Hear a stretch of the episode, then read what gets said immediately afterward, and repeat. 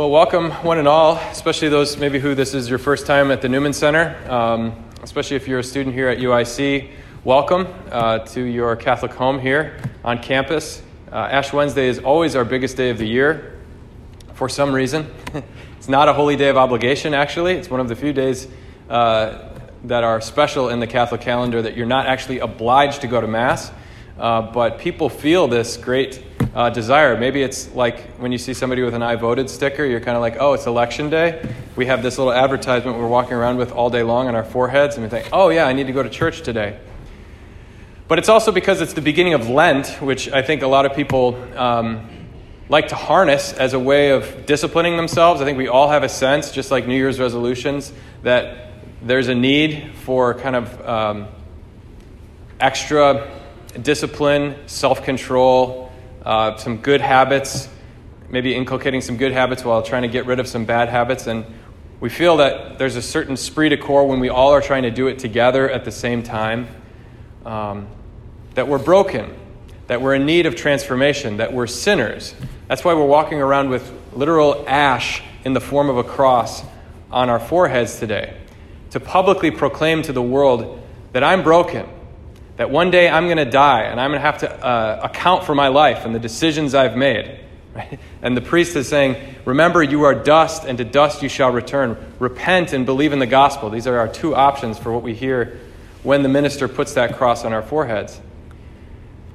I have to say, though, one thing we need to be careful of is that uh, Christianity and Lent in particular is not part of a self improvement plan. We think of these 40 days of Lent as kind of a diet Catholic Weight Watchers, if you will, or something like that, it's not really effective, and it's certainly not Christianity. It's not mainly about me improving or being better or being more holy, even. The central Christian mystery is the love of God, which is so immense, so intense, so powerful, and so unconditional. And the fact that I have, in many ways, rejected that love. The whole drama of my life, the whole drama of human history, is about our acceptance or rejection of that infinite, unconditional love of God.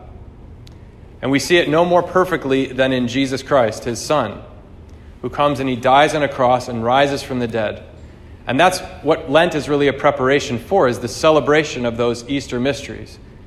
Holy Thursday, Good Friday, Holy Saturday, Easter Sunday. These are the 40 days of the desert when we're preparing for that, those feasts. That that's how much God loves us.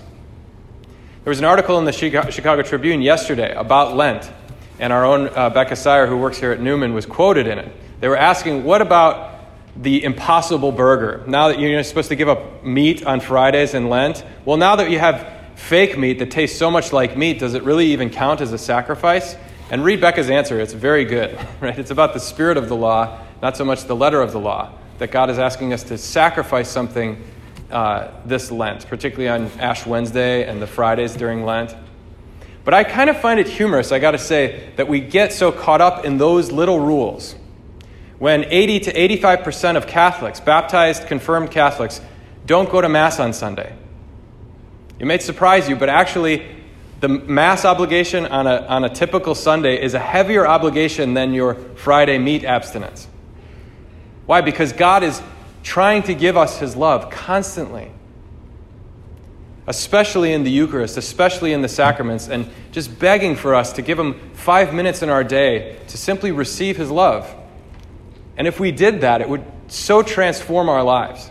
But we, human beings, it's just our nature to think like, oh, it's a checklist and I'm doing all the things I needed to do.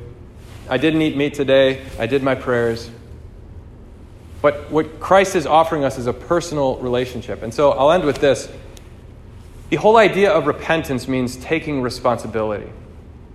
Taking responsibility for the ways that I've failed and for the ways that God is calling me to change, to transform my life, to allow Him in.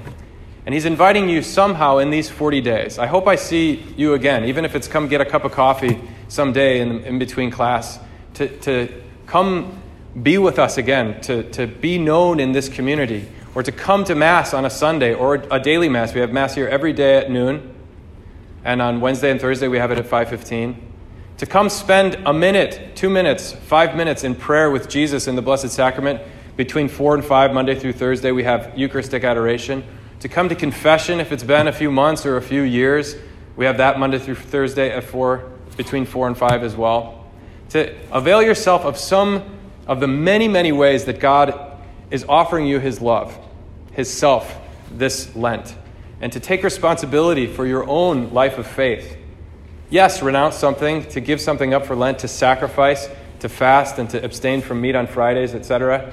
But to do something to allow God into your heart, into your life this Lent. And I guarantee you it will bear fruit.